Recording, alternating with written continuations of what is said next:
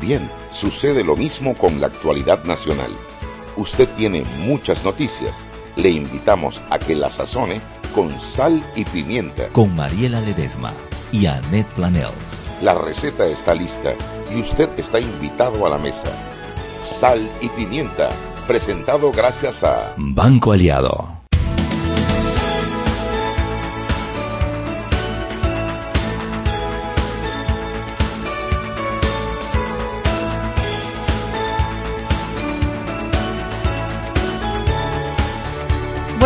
Tardes, bienvenidos, bienvenidos, bienvenidos todos a Sal y Pimienta, un programa para gente con, criterio.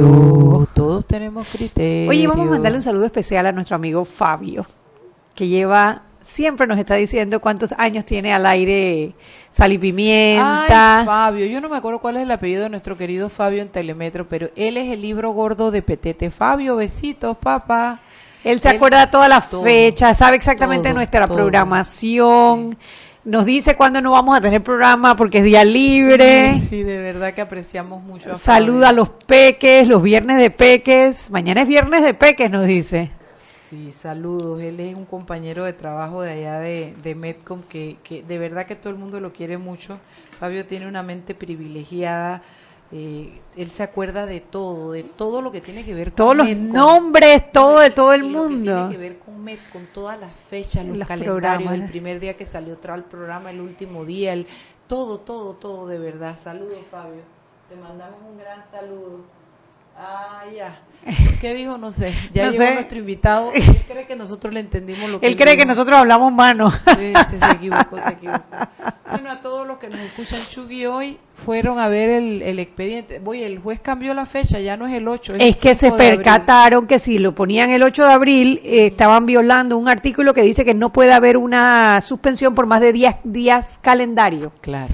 Y al pasarse al 8 ya se pasaba, entonces lo pasaron al viernes, así que el, el próxima, la próxima audiencia del juicio de Ricardo Martinelli por las eh, escuchas telefónicas va a ser el viernes 6, 7, 8, no, viernes 5 de abril, el viernes Sí, 5 de abril. sí. Así que, bueno, es la próxima semana, el viernes de la próxima semana, en, de hoy en 8. ¿Qué más ha habido hoy, Chuy? Bueno, eh, hoy ha sido un día bastante tranquilo. Sí. No ha habido mucha cosa. El, eh, recriminaciones en temas de la campaña. Eh, salió una glosa en la Estrella de Panamá que decía que los en, en uno de los debates se habían agarrado a puños los seguidores del eh, del panameñismo con los de cambio democrático. Y tanto el panameñismo como el Tribunal Electoral desmintieron la noticia. Bueno, no es una noticia, es una glosa y hay que hacer la diferencia. Lo que pasa es que cuando tú ves una glosa en un periódico de circulación nacional Que se dice serio. que se dice serio, uno esperaría que, que, que tuviera algún tipo de Al filtro para, para no, verificar que la veracidad. fundamento en la noticia, en el comentario, en lo que sea. Pero bueno, también la gente tiene que tener clara que las glosas No son son noticias. meros mochinches, ¿no? Sí, así es. Yo creo que la glosa debiera, no sé, no, ya son pocos los, los, los, los- diarios que, que recurren a ese... A las glosas, ¿no? Todos los periódicos tienen glosas. Todos. Tal cual lo tiene todavía la prensa. Sí, claro. Tal cual también lo tiene. Bueno, no sé, la verdad es que, no sé, la, la glosa pareciera que, no sé, eh, por lo menos estas que yo leo de La Llorona, a veces la leo cuando, cuando estoy como, como- Aburrida. No, cuando tengo como tiempo para leer. Como hoy, que andas así como aburrida. No, yo no estoy aburrida, Chuy, yo estoy más. Esto, bueno, entonces yo leo las glosas y no, no las leo porque sí siempre es como con, con apodos, con, no sé, no sé, ay, no sé, no sé, no sé, mamá, no sé. bueno, esto. La otra noticia, bueno, la, ayer aprobaron en tercer debate el proyecto de ley del antitabaco, que mira, todo el mundo ha quedado sorprendido porque era un proyecto de ley presentado por el Ministerio de Salud, que lo que hacía era poner más rígido el control del tabaco y lo que hicieron fue meterle artículos y modificarlo y resulta que lo que han hecho es eh, Retrotraer. retrotraer. Ahora Panamá, vas a poder fumar en las en las terrazas. cuando no se podía Ahora vas hacer. a poder exhibir o vender, no sé, como el cigarrillo de una manera que antes no lo podía. Entonces, pero bueno, aquí tenemos a la prensa que seguro nos da la noticia completa. Buenas tardes. Aló, buenas tardes. Hola, Henry. Henry, Hola, ¿cómo están por allá? Henry Muy. Potter, ¿cómo estás? Aló. Aló, aló, te oímos, Henry. ¿Me escucha bien? Ok, Sí, te perfecto. escucho. Sí, que yo sí no la escucho bien, me- se me escucha cortado ustedes, pero... Ok, bueno, eh, ¿cómo va todo? Buenas tardes a todos por allá. Bueno, eh, como usted mencionó al principio, el movimiento de noticias no ha sido tan trascendental o impactante en las últimas horas. Lo que sí surgió fue que resulta la campaña de que llevan allá en Chiriquí Jorge Alberto Rosa, que buscaba dejar fuera de la campaña a Ana Giselle. Bueno, al diputado le rechazaron una petición que de que se le deshabilitaran sus derechos, ya que recuerden que hay una sentencia que fue apelada precisamente por a- la Ana Giselle y que según ella no suspende su derecho ciudadano. Así que eso es lo que ha acontecido a última hora en cuanto a política importante. O sea que, Que, ella bueno, todavía sigue corriendo eh, contra él en, en, en el, en el circuito de allá de- del oriente chiricano, de Tolé. Correctamente, así mismo es. Eh, bueno, una cita, ¿no? Eh, está en evidencia el interés final de Jorge Alberto Rosa de que yo no participe en la contienda electoral de sacarme de la carrera. Eso es lo que señala ella. Así que, bueno, todavía falta que el Tribunal Electoral eh, se pronuncie en cuanto a la apelación. Ajá, eso sí podría sacarla si hay un fallo en contra de ella. Correcto. Bueno, y otro, bueno, ya ustedes lo mencionaron, que el juicio eh, de los pillazos telefónicos, el tribunal corrige, será el, el próximo eh, 5 de abril, es lo que salió de último momento por ahora. Y bueno, eh, para mañana, para mañana hay bastante información, eh, llevamos también reacciones y de todo el análisis sobre el tema que señalaban sobre la ley antitabaco, que hay un polémica al respecto, llevamos todos los detalles. Ah, le tengo el dato que me preguntaron ayer sobre el Teatro Nacional, la directora del INAP, eh, Davison, Janelle Davison, Ajá. eh, dijo que esperan que esté entre junio y julio esté listo el Teatro Nacional, eh, ya que lleva una obra que supuestamente debió estar eh, para el año pasado, para enero, y bueno, toda, para enero de este año y todavía no está. Qué bien, tendremos el Teatro Nacional eh, di- eh, habilitado entonces ya en los próximos meses. Y dime algo. Henry, ¿qué ha, qué ha comentado la gente de la nota de ayer de, de, de- de- del narcotráfico penetrando en la, en, la, en la contienda electoral de determinado candidato? Bueno, eh, las investigaciones siguen, pero, eh, pero todavía no hay reacciones así por parte de autoridades al respecto, que sería bueno, bueno, en el transcurso de, de los días eh, se darán, pero a, a nivel de redes sociales y de y de todo tipo de comentarios de preocupación, como se describen los hechos ahí, y una situación bastante alarmante, ¿no? Sí, yo- y el candidato no ha dicho ni mu. Todavía no. Qué barbaridad. Bueno, ahí está. Yo les recomiendo. ¿Cómo se llamaba la noticia, Henry? Eh, ya les digo aquí, campaña electoral en el 810 vinculada con pandilleros. Sí, es interesante que la lean porque creo que de una manera muy clara describe cómo ha penetrado el narcotráfico, supuestamente ha penetrado el narcotráfico esta campaña política para la candidatura de legislador Por el 810, Vigil. 810, apellido Vigil. Vigil. es el que le ganó en las primarias a, eh, Kathleen a Levy. Kathleen Levy. Y ella, eh, bueno, y creo que es la persona, puedo estar equivocada, que alguien me corrija, que ella acusa que fue la que mandó a las personas esas a gritarle y que Sí, la montó en un pick-up. Eso, esa ella acusa, lo acusa, pero bueno, obviamente están en campaña eh, política dentro de su circuito, ambos por el mismo partido, por el Correcto. circuito 8-10, y él le ganó, él, él sacó más votos que ella en la primaria, ¿no? Así que ella tiene bastante... eh, de- Posibilidades. Sí, ahora a mí me preocupa muchísimo la noticia. Magali Castillo, cuando salió esta noticia por Twitter, ella citó el tweet y dice, y es verdad, el pandillerismo es penado por la ley, tiene un castigo creo que Claro. hasta de 14 años. Entonces, ¿cómo hay un tema como este y no se está investigando o no se está procesando, no? Sí, es bastante complicado y amplia la situación.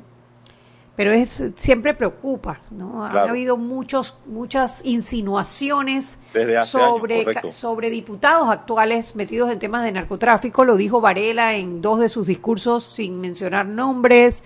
Ha habido casos de suplentes de diputados que se les ha encontrado droga. eh, o sea, siempre es como un peligro latente que hay de que lleguen a, el, el- al- a la Asamblea Nacional personas que están ligadas a este tipo de, de delitos, ¿no? Y eso no deja de preocupar. Y estas noticias de la prensa, la verdad que a mí me preocuparon mucho cuando la leyeron, la de ayer y la de hoy. Correcto. Bueno, y quedará de manos ahora a las autoridades dar más información y cómo va el alcance de las investigaciones, ¿no? Así es, porque si ganan como diputados, imagínate después cómo tú los investigas en una Corte Suprema de Justicia que se ha, se ha caracterizado por no juzgar a ningún diputado y cual que lo juzgan lo suspenden el juicio o al suplente, al otro suplente lo declaran inocente. No ha habido una sola condena por parte de la Corte Suprema de Justicia. Oye, esto, bueno Henry, gracias por tu participación. Voy a pasar a leer otra noticia de la prensa acá a nuestros oyentes. Nos Ok, oímos saludos. mañana. Hasta luego. Tú sabes, Anet, que esto hubo un incendio allá en la en Macaracas, en cabecera de Macaracas. Eh, 10.000 plantones de árbol de cocobolo, que es una madera tan codiciada, tan bonita. Eh, se fueron 10.000 plantaciones, plantones de cocobolo. A mí me dolió, no sé por qué, como en el alma, como que si yo tuviera que fuera uno. Y también se fue una plantación entera de árboles de teca. Estamos en la época en que el verano eh, se producen este tipo de incendios que arrasan con, eh, con, con- con- plantaciones de este tipo y la verdad es que lo único que queda es decirle a la gente que tenga mucho cuidado ¿no? de, de tirar los cigarrillos, fósforo, lo que sea en la carretera cuando va o el manejo que le da porque el fuego definitivamente eh, eh, puede arrasar con los plantones. ¿Qué más tenemos, Chuy? Bueno, y así, así ocurrió con el fuego en el- la meseta del Chorcha la semana pasada, ¿no? Fue Y- increíble Oh, que, los, que los, los bomberos no querían entrar. No, porque dice que era una finca Y privada. entonces el fuego, si se mueren los privados o lo que Sí. sea, no son lo mismo que si se No, y que los- obviamente una finca, por muy privada que sea, no va a tener el equipo para poder bajar, eh, apagar un fuego, un incendio forestal. ¿no? Ese- la verdad que mucho que desear sobre la respuesta de, de nuestras autoridades, ¿no? Ya después cuando el fuego se había se había extendido, por supuesto muchísimo más costoso en cuanto a Claro. vidas que se perdieron de animales, animales, y- a y- y- el y daño claro, ecológico, el desgaste de la gente en apagar el fuego. Sí, la verdad que muy triste. Y antes de irnos al cambio, quería decir en lo internacional, la Contraloría de Venezuela inhabilitó a Juan Guaidó eh, por 15 años para ejercer cargos públicos y él más o menos como que eso no lo dice la noticia, lo invento yo, le sacó la lengua y le digo que a él no le importaba lo que ellos dijeran, que él era el presidente encargado, así es que imagínate por dónde vamos, si aquí llueve allá no escampa. Bueno, querido Roberto, hora de irnos al cambio comercial. Seguimos sazonando su tranque Sal y pimienta. con Mariela Ledesma y Annette Planels. Ya regresamos. Siempre existe la inquietud de cuál es el mejor lugar para cuidar su patrimonio. En Banco Aliado tenemos la respuesta. Presentamos el nuevo plazo fijo Legacy, porque creemos en el valor del ahorro, la conservación y rendimiento de su capital y el fortalecimiento de su patrimonio. Banco Aliado, vamos en una sola dirección, la correcta. Si elegiste el mejor vehículo para ti, tu familia o tu trabajo, deberías hacer lo mismo con el lubricante. Ahora Terpel te ofrece una nueva familia de lubricantes de última generación, desarrollados con tecnología americana para proteger y evitar el desgaste en cada tipo de vehículo, pero inspirados en un motor más importante que el que mueve tu auto. Máxima protección y mayor rendimiento para el motor que mueve tu vida. Nuevos lubricantes Terpel.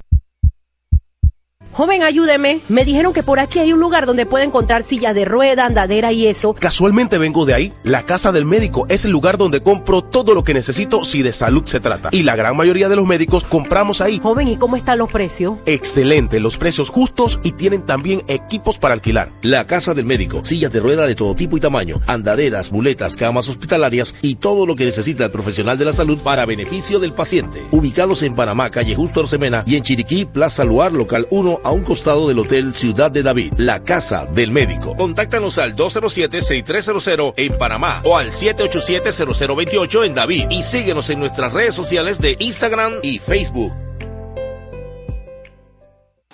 ¿Qué planes hay para el verano. Sácale el máximo a tu verano con ilimitada de Claro al adquirir un plan postpago de 28 balboas. Además, recibes SMS y minutos locales y al extranjero. La red más rápida de Panamá. ¡Claro! Promoción válida del 1 de enero al 31 de marzo de 2019. Para mayor información visita www.claro.com.pa.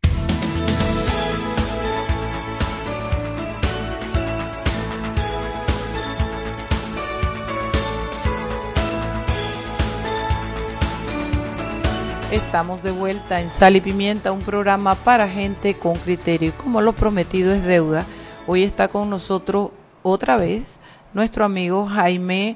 Eh, ay, Jaime. Jaime Raúl. Jaime Raúl Molina. ¿No?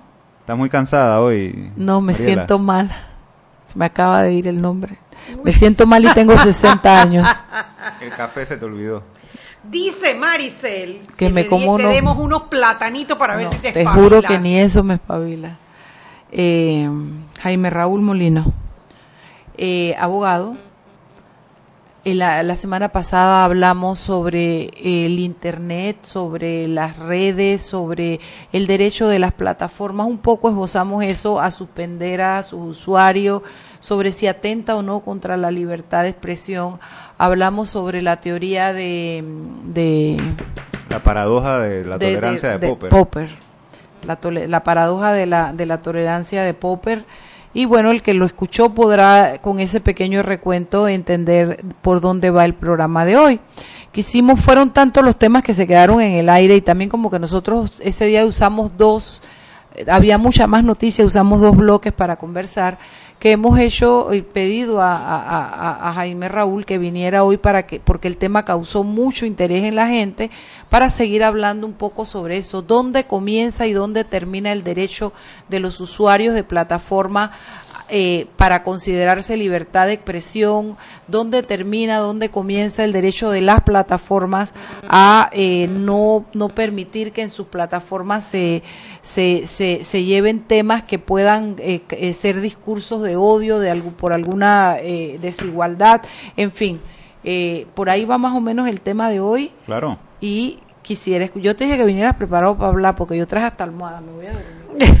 Mentira. ¿Será por...? No, papá, es que estoy medio mal con una, con una alergia. No tiene nada que ver contigo, cariño. Me alegro, me alegro. Bueno, eh, habíamos conversado sobre la paradoja de Popper. La paradoja de Popper, según lo que entendí, es no se puede ser tolerante ante, los, ante la intolerancia. O sea, el, el, en el momento en que uno tolera la intolerancia, la intolerancia termina por acabar con la tolerancia, ¿no? Eso era un poco la paradoja. Más o menos, más o menos. Lo que pasa es que... Eh, esa paradoja de Popper él la expone en su ah, y chequeé la te acuerdas que la vez pasada que estuvimos estábamos tú preguntaste eh, cuándo es que fue que lo publicó yo decía que entre los 40 y 50 fue en el 45 justamente justo en la mitad por eso estaba más o menos el término ¿no? terminando la segunda guerra mundial no y obviamente eso influyó mucho en en su contenido porque es un libro de 800 páginas básicamente eh, en el que él, él, él lo que trata de explorar es cómo evitamos los totalitarismos. Y eh, por eso se llama la sociedad abierta, es lo contrario de los totalitarismos y sus enemigos. Y los enemigos son Platón y otros cuantos más que son... Desde Platón que han Sido, sí, que han, que han inspirado o que son eh, defensores de, el poder del control y de, o sea, del poder del Estado y de controlar a las personas y todo. Son temerosos de la libertad, básicamente. En cambio, en la sociedad abierta entendemos que la libertad tiene riesgos, pero es que la vida sin riesgos pues no vale la pena, ¿no? Claro. Y al final, bueno, eh, las controversias se dan cuando, cuando vemos derechos enfrentados, que creo que era un poco el tema de el Twitter y las cuentas que está cerrando. Por un lado, tú tienes el derecho a la libertad de expresión, el derecho a la opinión, y por el otro lado tienes el, eh, la persona que eh, se siente afectada por lo que otra persona dice, ¿no? O que esas, esa opinión o esa libertad de expresión puede incidir directamente en actividades, por ejemplo, como lo que pasó en, en, el bar este en, en, Florida, de que mataron a un, a un poco de gente porque eran homosexuales o la persona que agarró una ametralladora y empezó a disparar en una mezquita. ¿no? Eh, ¿Dónde traza uno la línea? Bueno, hay varias cosas. Yo creo que en, lo- en el tema de las plataformas haría una analogía, ni una analogía es perfecta porque no encierra exactamente la misma situación, pero nos ayuda a entender algo. Si tú haces una fiesta en tu casa, una- organizas una fiesta en tu casa e invitas bastantes personas, hay unas reglas no escritas. Tú no le tienes que decir a la gente que se comporte y no ande golpeando a otros invitados o que no se emborrache. Esas son cosas como que quien no dice... se orine en la mitad de la sala. Exacto, ¿no?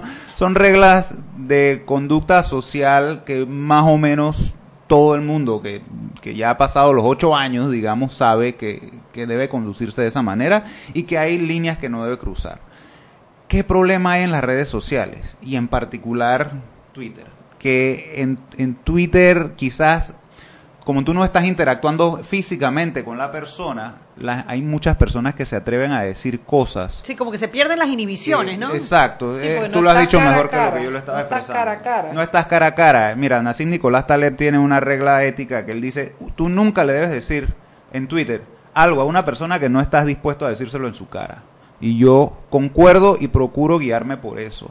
¿Qué significa eso? Que tú puedes discrepar Con alguien, pero hombre, condúcete con cordialidad, con respeto y, y tú puedes discrepar con firmeza, pero sin cruzar la línea de, de que de decirle algo que no le dirías si tú lo tuvieras en, su, en, en frente tuyo, ¿no? Entonces, en ese sentido, volviendo a la analogía de la fiesta en tu casa, Net, tienes una fiesta en tu casa y traes a tus invitados y la gente la está pasando bien, pero hay un tipo que se pasó ya de tragos y empieza a decir vulgaridades y tú le dices, oye, pero mira, este, hay niños, eh, por favor, modera tu lenguaje y no te hace caso y entonces después empieza a insultar a otros invitados y así se va hasta que llega un momento en que tú le dices, ¿sabes qué? Por Agarre favor". sus paquetitos y váyase para su casa porque no lo queremos aquí. Así es. Entonces ahí no estamos hablando de, de si la libertad de expresión tiene límites o no. Es que esa es tu casa y en tu casa tú pones las reglas. Y desde otras personas podríamos criticar tus reglas. De repente hay personas que son más estrictas y ponen reglas de que todos tienen que venir en pantalón largo y nadie puede venir en pantalones cortos porque si no lo he hecho. Eso la mayoría de las personas consideraremos que es como que muy extremo. Pero está en su derecho. Si alguien hace una fiesta en su casa y dice aquí no viene nadie en pantalón corto ni en chancletas, na- yo no lo puedo imponer reglas en su casa. Las oficinas públicas no te dejan entrar en choro con camisa de tiritas. Ni Cosa que me parece exageradísimo, ¿no? En un país rollos, Las caliente. no pueden entrar con Ah, con rollos tampoco. Explícame qué tiene que ver. Bueno, Mariela, tú sabes lo que yo opino de los rollos. No, pero está bien. y de las tú- chancletas. Pero está bien, tú no te lo vas a poner, pero, Pero hay gente sí, que sí por quiere, supuesto. y me explico, y yo quiero saber en qué afecta eso con el trámite que él va a hacer o ella Pero va bueno, a hacer. ah, sí, sí, creo que nos desviamos un poco Dale, del tema. dale. Creo que el, que el Pero no caso de salgas la- ni en chancleta ni con rollo, Mariela. Las oficinas públicas quizás no es el mejor ejemplo porque es público. Ahí sí, yo no le estoy pidiendo, a diferencia de una residencia privada, donde Claro. el dueño manda. En, en una oficina pública yo no estoy pidiendo un favor y yo no requiero que me invitan, yo tengo derecho a ir. Y de hecho, una vez escribí un artículo, aquí está el autobombo, de, sobre eso, de que tú como ciudadano, eh, cuando te dicen tú no puedes venir aquí en pantalones cortos o chancletas, a mi, a mi juicio están violando tu derecho como ciudadano, porque eso no es una norma razonable. Eh, de, en nada afecta Porque que tú vayas en rollo Está o en chancletas o, o- o- o en lo Claro. que sea a una oficina. Ah, que se ve feo y ese es problema de cada persona. Eso el Estado. Hay no otro tiene no entre sus funciones decirle a la gente ser policía de moda, ¿me explico? Espérate, espérate, Jaime. Lo que pasa es que ella y yo tenemos una rencilla vieja con Todo el porque a mí tema. me gusta usar mi chancleta. Ella le gusta ir al supermercado en chancleta. Yo le digo que no vaya al supermercado en chancleta. Digo, yo no le voy a prohibir que entre al supermercado, pero me parece que no debería ponerse chancletas para ir al supermercado. Y le cayó toda mi quinta parentela que usa chancleta. Eh, Pero ahora que usa, ¿por qué no usamos el ejemplo del supermercado? Me gusta. Ajá. Fíjate, ¿por qué los supermercados no ponen esas reglas? Por ejemplo, de... no iría nadie, no Exacto. lo preferiría. Mucha gente va en momentos en los que llegaron a su casa y se acordaron que había que comprar leche. Se ponen las chancletas y van, a- van para allá. Así es, así es. Yo he ido hasta en pijama con una bata encima y chancleta a comprar leche para el día siguiente. Aparte de que el dueño de un negocio tiene un incentivo a no, eh, a- ¿cómo es? A no disuadir clientes. Tu incentivo es al contrario, a atraerlos. Tú no los vas a echar por cualquier cosa. Cuando tú en un negocio tienes que invitar a salir a un cliente es porque ya no te queda de otra. Porque te afecta más porque se van a ir los otros. Exacto, te está empa- espantando a otros clientes en tu restaurante, por ejemplo. Pero normalmente tú no quieres que se vaya, tú quieres que se quede y te compre. Entonces, ese es un buen ejemplo. Lo mismo creo que pasa en Twitter. Twitter, en alguna medida, dice, no, yo, yo quiero mantener más o menos eh, un ambiente que haya discusión, que la gente se diga cosas, pero tal. Si las reglas de Twitter son las que yo tomaría o no, ese es otro asunto. Yo creo que Twitter tiene derecho a, poner poner sus reglas y Facebook e Instagram, YouTube, el que sea. En otras palabras, para mí ahí no hay ni, Discusión. ni siquiera hay un tema tanto de libertad de expresión, sino un tema de si las reglas son sensatas o no, si se han pasado de la raya, si son extremos, o si, o si más bien están eh, muy tímidos en su aplicación. De Eso la es lo que a Eso veces, sería esa a veces los ¿no? abogados lo conocemos como un contrato de adhesión. Tú te adhieres a las reglas que te pone el contrato y si no, no estás de acuerdo, no hay contrato. Te adhieres a esas deudas, a esas reglas, ¿me explico? Ahora, ahí, ahí salen dos cosas, o yo veo do- como dos caminos. Uno, ¿cómo, ¿cómo decides qué es un discurso de odio y qué no lo es? Épale. Porque, ponte, digo, yo no creo que exista la ideología de género. A mí me parece que es un invento de mercadear un temor que tienen las personas a eh, reglas diferentes de convivencia social. Pero que una persona hable de ideología de género, alguno lo podría considerar un discurso de odio y otras personas lo podrían considerar que no lo es. ¿Quién, quién, o sea, dónde trazas nuevamente la raya? Yo creo que ese es el mejor ejemplo que podemos usar para, para explorar esto. ¿Por qué? Porque fíjate cómo ha evolucionado la, lo- los mores, los, cómo es las costumbres y la tolerancia en nuestras sociedades, no solo en Panamá, sino en Occidente y en el mundo en general, frente al fenómeno de la homosexualidad, de la bisexualidad, de, de tantas cosas. Hace 100 años, bueno, eh, aún hay, incluso en códigos penales en algunos estados de los Estados Unidos, se contempla aún el delito de sodomía. Ah, que tienen décadas que nadie a nadie lo han levantado cargos por eso y, y son letra muerta, sí, pero ahí están, están en los libros. Y cuando aparece alguien que te lo quiere aplicar, se complica la cosa. Y todavía más o menos hasta mediados del siglo XX había países, estamos hablando, yo no estoy hablando de, de países atrasados, estoy hablando de países como el rey Inglaterra. O sea, Inglaterra estaba tipificado como delito, si no me equivoco, hasta los años 60, la, el delito de sodomía. O sea, la, la ejecución de actos entre dos personas del mismo sexo era un delito. No estoy hablando de que lo consideraban inmoral, es que te metían preso Sí. por hacer algo con tu cuerpo Todavía con otra persona adulta. Bueno, no la sodomía, pero la homosexualidad está castigada en Rusia. Sin embargo, ¿cómo hemos visto que eso primero vino la despenalización? ¿no? Eh, se despenalizó, se eliminó de los, Los códigos códigos, penales. penales. Perfecto, eh, un gran avance. Pero seguía habiendo la, la- la- un conservadurismo social en el sentido de decir, sí, bueno, no te vamos a meter preso, pero igual no lo vemos bien. Lo cual también Es nadie está obligado a- a avalar algo.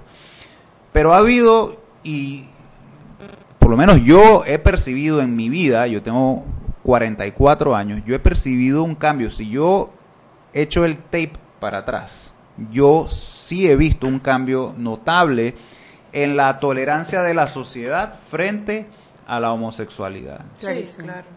Panamá quizás no ha sido de las sociedades más, más anti... eh, eh, porque es irónico, uno dice, sí, Panamá es una, una sociedad socialmente conservadora y es verdad, pero no a los extremos puritanos que tú ves en, o que se ha visto Colombia o en Costa Rica, quizás. o incluso en Estados Unidos en algunas partes. Eh, entonces aquí, por ejemplo, tú tienes el fenómeno de que en, en las tablas, todo el que carnaval en las tablas es, es conocidísimo, es un hecho notorio que... Que si un- te trepas al grillo eres homosexual, más o eh, menos. Bueno, Vamos a hacer un vamos a hacer una pausa, pues se está poniendo interesante esto. Vámonos al cambio y regresamos con Jaime Molina. Vamos a seguir hablando de este tema. Seguimos sazonando su tranque. Sal y pimienta. Con Mariela Ledesma y Annette Planels. Ya regresamos. Si elegiste el mejor vehículo para ti, tu familia o tu trabajo, deberías hacer lo mismo con el lubricante. Ahora Terpel te ofrece una nueva familia de lubricantes de última generación, desarrollados con tecnología americana para proteger y evitar el desgaste en cada tipo de vehículo. pero inspirados en un motor más importante que el que mueve tu auto. Máxima protección y mayor rendimiento para el motor que mueve tu vida. Nuevos lubricantes Terpel. Siempre existe la inquietud de cuál es el mejor lugar para cuidar su patrimonio. En Banco Aliado tenemos la respuesta. Presentamos el nuevo plazo fijo Legacy, porque creemos en el valor del ahorro, la conservación y rendimiento de su capital y el fortalecimiento de su patrimonio. Banco Aliado, vamos en una sola dirección, la correcta.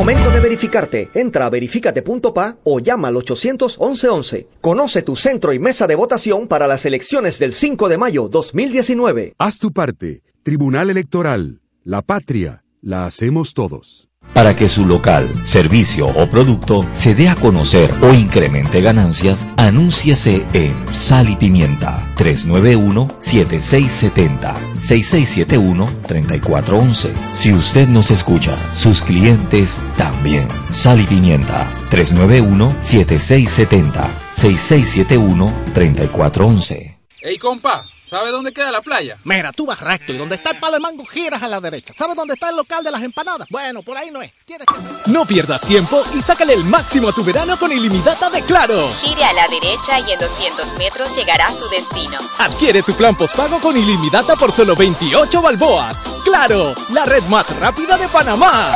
Promoción válida del 1 de enero al 31 de marzo de 2019. Para mayor información visita www.claro.com.pa. Joven, ayúdeme. Me dijeron que por aquí hay un lugar donde puede encontrar sillas de rueda, andadera y eso. Casualmente vengo de ahí. La casa del médico es el lugar donde compro todo lo que necesito si de salud se trata. Y la gran mayoría de los médicos compramos ahí. Joven, ¿y cómo están los precios? Excelente, los precios justos y tienen también equipos para alquilar. La casa del médico, sillas de rueda de todo tipo y tamaño, andaderas, muletas, camas hospitalarias y todo lo que necesita el profesional de la salud para beneficio del paciente. Ubicados en Panamá, calle Justo Orsemena y en Chiriquí, Plaza Luar, local 1 a un costado del Hotel Ciudad de David, la casa del médico. Contáctanos al 207-6300 en Panamá o al 787-0028 en David y síguenos en nuestras redes sociales de Instagram y Facebook.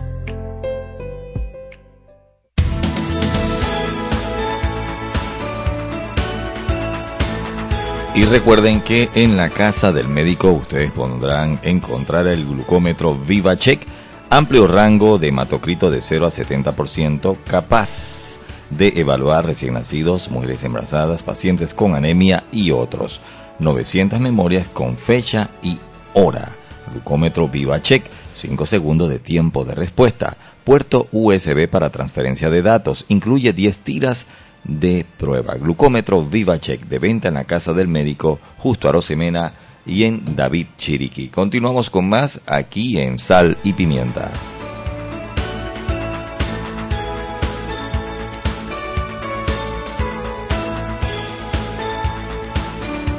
Ay, bienvenidos de nuevo. Ay, no, Mariela. ¿Qué ves? Mariela Ledesma.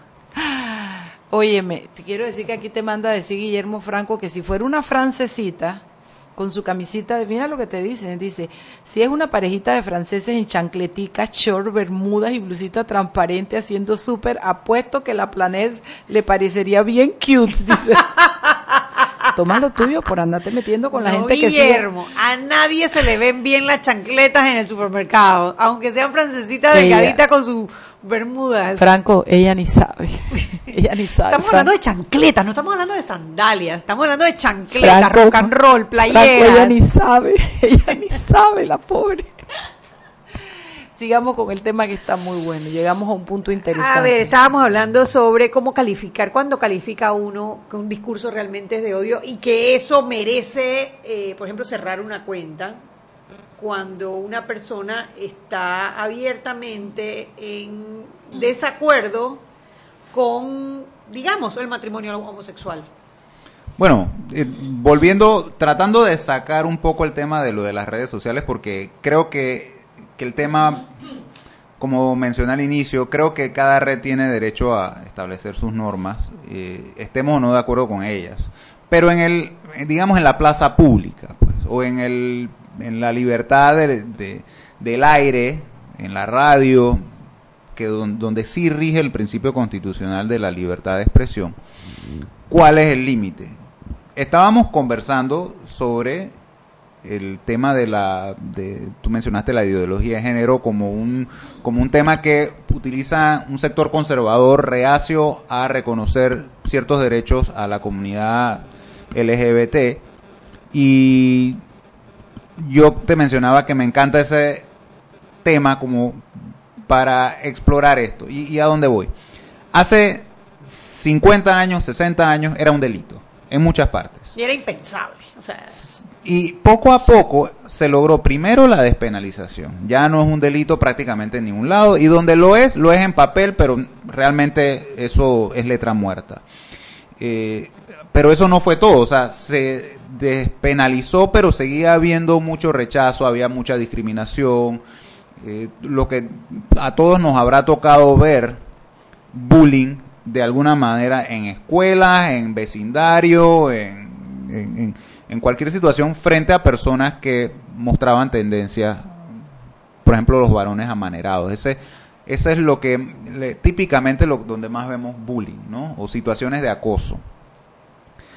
Pero yo he visto una evolución, una evolución clara de la percepción o de la proyección que la sociedad hacía de sus valores hacia estas personas o hacia conductas homosexuales de lo que se ve hoy. Hoy día hay mucha mayor tolerancia. Y yo creo que eso es bueno, porque a fin de cuentas eh, yo me califico como libertario. Yo creo que después que tú no le estés haciendo un daño, no estés violando el derecho de otra persona, tú tienes derecho a hacer con tu vida Lo lo, que a ti te parezca. Ese es tu proyecto de vida. Yo puedo creer que no lo estás haciendo de la mejor forma, o que- eh, pero ese es problema mío. Tú tienes derecho a decidir por ti mismo cómo vas a vivir tu vida. si no te gusta, no lo invitas a cenar a tu casa. Así es, así es. O, eh, eso sí, ojo, creo también en el derecho de otras personas a, a decir, bueno, a- como a mí no me gusta cómo estás conduciendo tu vida, yo no quiero estar cerca tuyo. Siempre que no sea una eh, un, intento por, ¿cómo decirlo? Yo- Eh, déjame- un intento por despojar de derechos a esa persona. Es Bueno, decir, lo y, que- y el ejemplo es lo que usábamos el, el lunes pasado, la semana pasada, el tema del el pastelero que, que decía, mira, mis creencias me dicen que yo no, o sea, que está mal celebrar o conmemorar una boda entre dos personas del mismo sexo porque yo soy religioso y creo que matrimonio es varón y mujer. Entonces tú, me, tú vienes a mi pastelería y quieres que yo te haga un dulce celebrando algo que va contra mis creencias religiosas. Bueno, ya, cierro, cierro paréntesis. Jaime Raúl Molina pienso que eso es bullying.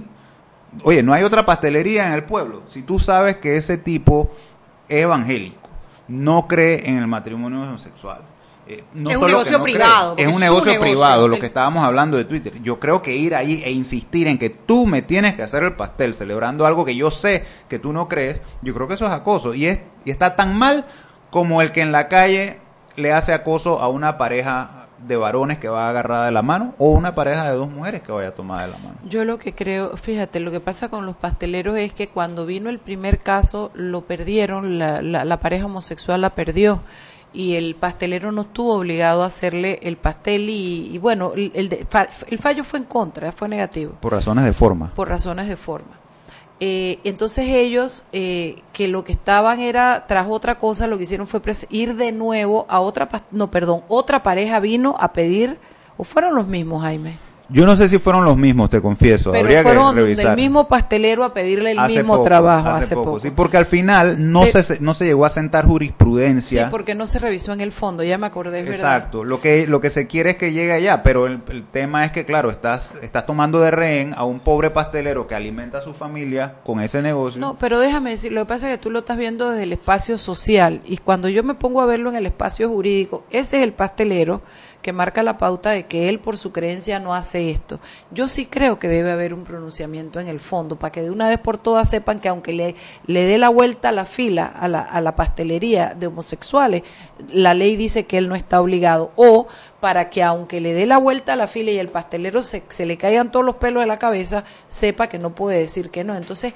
como, como, está, como ese desarrollo está en evolución, ese derecho, perdón, está en evolución en este momento, se necesitan eh, eh, sentencias jurídicas que le marquen el norte a la jurisprudencia de por dónde va en determinada región o país del mundo la idea de que esto, un derecho colusiona con otro, porque es un derecho humano del, del, de la de los homosexuales ser tratados igual que los demás y que se le concedan los mismos derechos, pero también es un derecho humano del pastelero que su religión le prohíba hacer. Entonces, ahí hay una colusión y es interesante que la jurisprudencia marque camino. Es lo que pienso. Sí, fíjate que yo, por ejemplo, lo que yo digo es que yo no creo en los derechos homosexuales o los derechos lesbianas o los derechos heterosexuales. Yo creo que cada persona, pers yo creo en los derechos de las personas.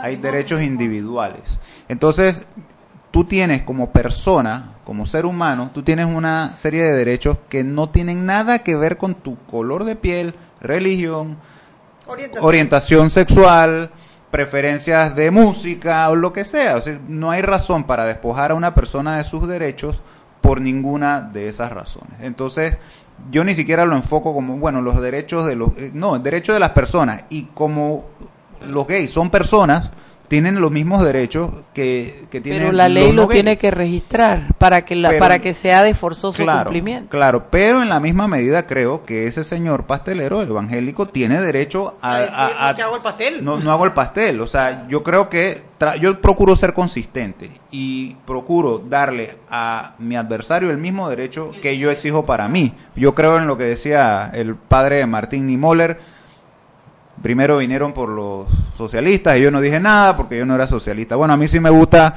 defender a los que piensan distinto a mí porque yo sí pienso en algún día van a venir después de mí. Y es que hay un ejemplo más dramático. Yo no sé si eso al final se resolvió o no se resolvió, pero era de un doctor que se negaba a hacer un aborto, porque sus creencias religiosas le decían que eso era un crimen. Entonces, que él se negaba a hacer, y creo que era en una institución pública.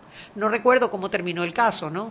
Pero sí es algo todavía más, porque si yo soy médico y yo no creo, o sea, yo, yo creo que eso sería un, crimen, cómo obligar a ese médico, por más que la persona tenga supuestamente el derecho reconocido a hacerse un aborto, ¿no? Sí, así mismo. eh, quizás, quizás este es un tema que, que es hasta más trascendental eh, y no quiero eh, de- decir que el tema de los derechos de las personas con orientación sexual no, no heterodoxa, perdón, no, no ortodoxa, que sería la heterosexualidad, sea menor. Lo que quiero decir es que en el aborto estamos hablando de potencialmente una vida. Así si es. hay una vida o no hay una vida, y sobre eso eh, gira la discusión. Entonces yo creo que ahí sí hay un- una cosa que es más trascendental y vemos que, el, que el, el derecho a uno declinar una supuesta obligación porque, porque riñe con tus principios Con tus principios, sí, claro. es algo fundamental. Por ejemplo, yo, yo Muhammad Ali eh, pagó cárcel por rehusarse a ir a, a la guerra, a la guerra. siendo musulmán. Y sí, y, y él lo que decía es, pero yo por qué tengo que ir a pelear, esos señores a mí no me han hecho nada. Y, y pagó cárcel. O sea, no es que él dijo, yo lo voy a evadir, pero yo, como yo soy famoso, porque ya él era famoso, ya él era el boxeador Cassius Clay, y, y yo voy a lograr con mis influencias. No, no, no, no. Él pagó cárcel. O sea, él pagó el precio. Con- lo cual a mí me genera mucho respeto, porque es alguien que estuvo dispuesto a pagar un alto precio por, Por defender congruente. su Era congruente su pensamiento con su actuar. Así es. Bueno, son las 6 y 45, vámonos al cambio. Al regreso quisiera que viéramos el otro camino, y es el hecho de que una plataforma como Twitter, si bien es una plataforma privada a la cual eh, ellos tienen el derecho de poner sus reglas, pero el hecho de cerrar una cuenta, tú lo estás privando de llegar al mismo público que al resto de las personas. Es decir, también le estarías violando otro derecho a la persona de poder comunicarse con todos los usuarios de Twitter, no habiendo una plataforma similar que compita con Twitter. Te la puse un poco complicada. Ok. Vamos, al Vamos a cambio y seguimos. Seguimos sazonando su tranque. Sal y pimienta. Con Mariela Ledesma y Annette Planels. Ya regresamos. Si elegiste el mejor vehículo para ti, tu familia o tu trabajo, deberías hacer lo mismo con el lubricante. Ahora Terpel te ofrece una nueva familia de lubricantes de última generación, desarrollados con tecnología americana para proteger y evitar el desgaste en cada tipo de vehículo, pero inspirados en un motor más importante que el que mueve tu auto. Máxima protección y mayor rendimiento para el motor que mueve tu vida. Nuevos lubricantes Terpel. ¿Qué planes hay para el verano? Sácale el máximo a tu verano con ilimitada de Claro al adquirir un plan postpago de 28 balboas. Además, recibes SMS y minutos locales y al extranjero. La red más rápida de Panamá. ¡Claro! Promoción válida del 1 de enero al 31 de marzo de 2019. Para mayor información visita www.claro.com.pa. Joven, ayúdeme. Me dijeron que por aquí hay un lugar donde puede encontrar sillas de rueda, andadera y eso. Casualmente vengo de ahí. La casa del médico es el lugar donde compro todo lo que necesito si de salud se trata. Y la gran mayoría de los médicos compramos ahí. Joven, ¿y cómo están los precios? Excelente, los precios justos y tienen también equipos para alquilar. La casa del médico, sillas de rueda de todo tipo y tamaño, andaderas, muletas, camas hospitalarias y todo lo que necesita el profesional de la salud para beneficio del paciente. Ubicados en Panamá, calle Justo Orsemena y en Chiriquí, Plaza Luar, local 1 a un costado del Hotel Ciudad de David, la casa del médico. Contáctanos al 207-6300 en Panamá o al 787-0028 en David y síguenos en nuestras redes sociales de Instagram y Facebook. Siempre existe la inquietud de cuál es el mejor lugar para cuidar su patrimonio. En Banco Aliado tenemos la respuesta. Presentamos el nuevo plazo fijo Legacy, porque creemos en el valor del ahorro, la conservación y rendimiento de su capital y el fortalecimiento de su patrimonio. Banco Aliado, vamos en una sola dirección, la correcta.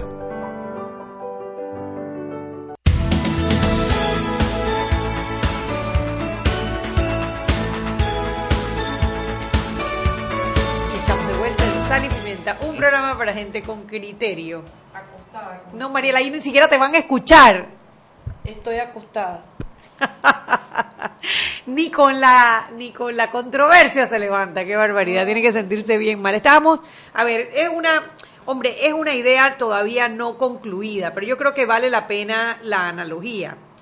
La radio y la televisión son privados. Las emisoras, por ejemplo, estamos en una emisora privada, pero esta emisora utiliza las frecuencias que son reguladas por el Estado. Al, utilizar una frecuencia que es regulada por el Estado, se tiene que regir bajo una serie de condiciones. O sea, es una empresa privada, pero tampoco puede hacer lo que le da la gana.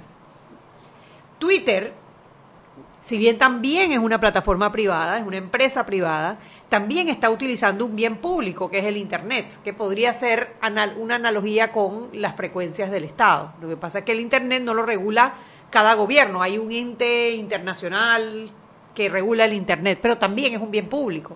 Entonces, ¿hasta dónde Twitter puede privar a una persona de participar en su plataforma, siendo que le está utilizando también para poder regar su, su, su mensaje, su plataforma, etcétera, en un bien público? Yo eh, mantengo lo que señalé desde un inicio. Yo creo que Twitter tiene como plataforma total derecho a decidir quién entra a su, a su quién, quién tiene cuenta y quién no.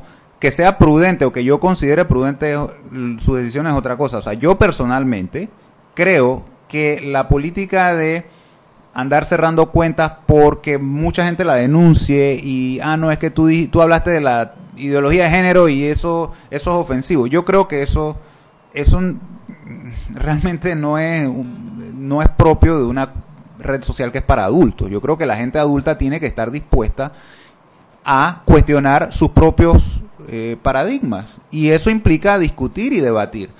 Sí, hay gente que no sabe debatir como personas civilizadas, eso es cierto, a veces uno lo ve.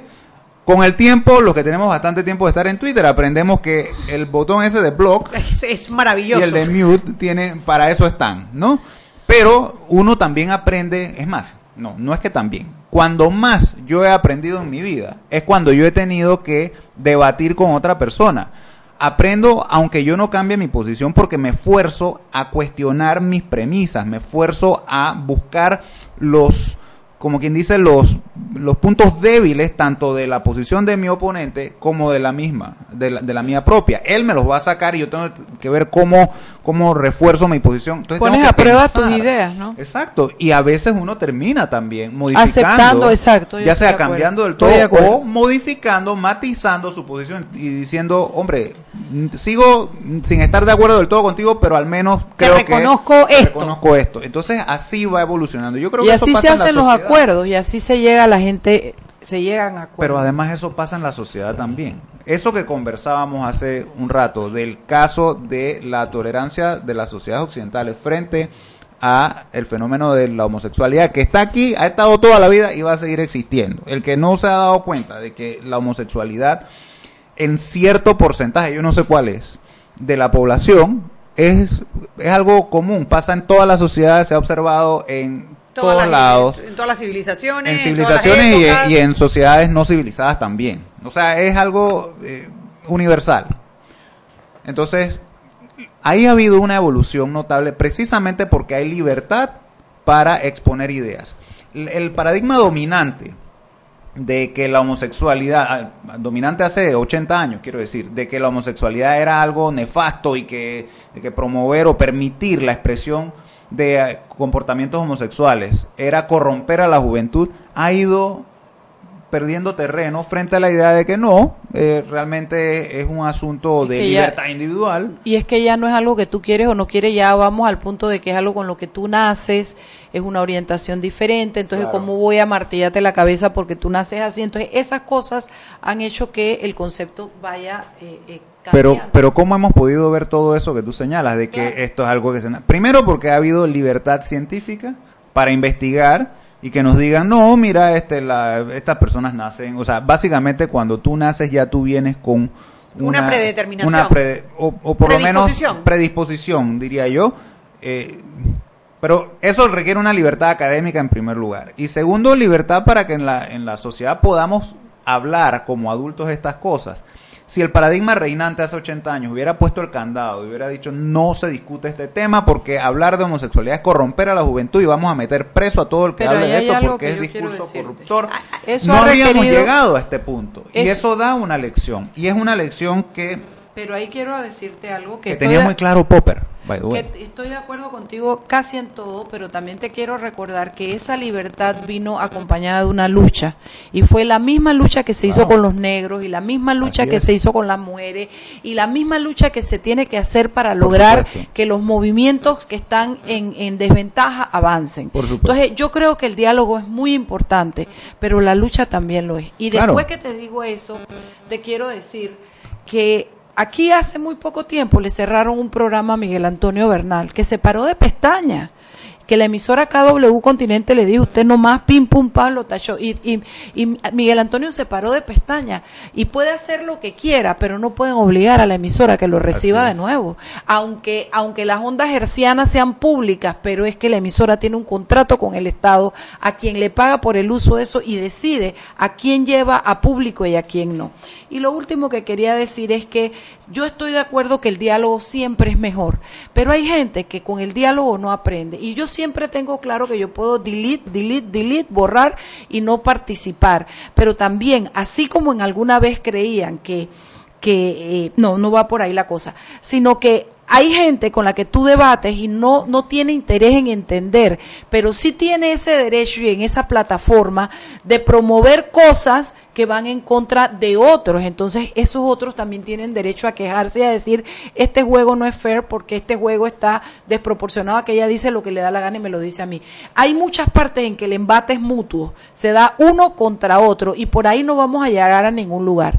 Y yo personalmente, y con esto cierro mi intervención, creo que ese movimiento anti-LGBTI ya perdió, porque el mundo entero no va a regresar hacia atrás y ellos no van a echar un paso atrás en los derechos que han adquirido, que demore cinco años más o diez años más en Panamá, habrá que esperarlo, pero el reconocimiento de esos derechos va a llegar como llegó el de la esclavitud y como el llegó de la mujer. Pero es que ahí precisamente está mi punto, que no, no hay ninguna necesidad y creo que sería contraproducente en, en entrar ahora a hacer públicamente o forzar a otras redes sociales a que hagan exactamente lo mismo de Twitter, de que todo el que hable de ideología de género Se le cierra la cuenta. se le cierre la cuenta, porque, porque lo que tú causas entonces es que, mira, Se tenemos una, tenemos una tendencia clara pro libertaria, o sea, en, en ese sentido, es decir, que cada día, y por ejemplo, las generaciones de hoy, tú le preguntas a cualquier pelado hoy de 18 años, No es ni tema de conversación. eso ni siquiera es un Ni tema siquiera de es para debatir.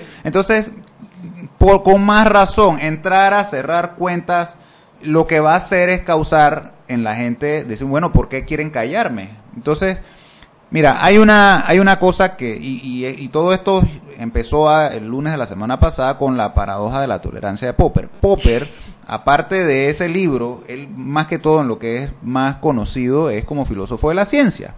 Y Popper hacía mucho énfasis en sus escritos de filosofía de la ciencia en el sentido de que nosotros nunca podemos tener certeza sobre absolutamente nada. Nosotros siempre, en las teorías científicas, la, la ciencia es el ejercicio de proponer conjeturas que luego sometemos a testeo, que es la experimentación o la contrastación con la evidencia empírica observable, y si pasan la prueba, decimos que está corroborada la conjetura. Y cada vez que se corrobore, vamos a decir, hombre, se ha corroborado bastante. Pero nunca puedes estar convencido de que esa conjetura es está comprobada. El, el hablar de comprobación, como ya esto es definitivo, es algo que nunca se hace en ciencia, ni en epistemología, ni en filosofía se debe aceptar. Y eso incluye también, ese es el mismo Popper, estamos hablando del mismo Popper, Carlos Raimundo Popper. Entonces, él jamás quiso decir en su esbozo de la paradoja de la tolerancia, vamos a callarle la boca a todo el que diga algo que nos parezca intolerante. Realmente a lo que él se refiere, y él lo dice en el párrafo, eh, en el párrafo en cuestión, lo dice, con este planteamiento no quiero decir, por ejemplo, que siempre debamos suprimir la expresión de ideas filosóficas intolerantes, mientras podamos contrarrestarlas mediante argumentación racional y mantenerlas en jaque con la opinión pública, la supresión sería ciertamente imprudente. Que sería lo que, lo que, a lo que vamos Lo con lo del estamos- cierre de las cuentas Exacto, de Twitter. me encanta, me encanta cómo, cómo profundizar sobre este tema, pero hay un tema que dijiste que me dejó pensando, que es debatir como adultos, que quizás lo que tendríamos es al revés, que empezar a debatir como niños, porque como adultos ya estamos llenos de prejuicios y de eh, posiciones que evitan que uno asimile la posición del otro, cuando al revés los niños lo que son como unas grandes esponjas y pueden asimilar muchísimo mejor ideas eh, nuevas, frescas, eh, que vengan con eh, nuevos argumentos. No sé, nada más como para reflexionar un poquito lo, de, tu- lo del debate de adultos, que quizás al revés, le vamos a aprender un poquito a debatir como niños y ser mucho más curiosos por aprender qué es lo que el otro tiene que decirme Y de mente abierta. y ver cómo exactamente. Y Siempre estar dispuesto a, a partir de la premisa de que yo puedo estar equivocado. Por Puedo más no seguridad que yo tenga en, mis en mis ideas, yo puedo estar equivocado. De ahí parte el científico, siempre. Un poquito desde la humildad de la del saberse ignorante, ¿no? Humildad epistémica. así es. Epistémica se llama, tiene un Humildad término todo. epistémica es el término, así es. Hombre, Jaime, gracias por venir. La verdad que siempre disfrutamos mucho tu visita, tu programa. Vamos a seguir invitándote Con todo gusto. para seguir reflexionando un poquito más sobre las cosas que nos aquejan como sociedad, ¿no? Y a ver si crecemos todos juntos en estos temas que, que, están causando mucha polémica eh, incluso peleas familiares, de amigos y eh, controversias en Twitter. Eh, gracias a Dios no se han apoderado estas discusiones de la elección, pero pues ya vivimos en Costa Rica como si se apoderó la intolerancia de, de la elección presidencial. Gracias Jaime por venir. Gracias a ustedes. Y a ustedes mañana otro programa. Mañana también viene viernes de peques. Habrá peques. Habemos peques, no sabemos. Hasta mañana. Hemos presentado Sal y Pimienta. Con Mariela Ledesma y Annette Planels. Sal y Pimienta. Presentado gracias a Banco Aliado.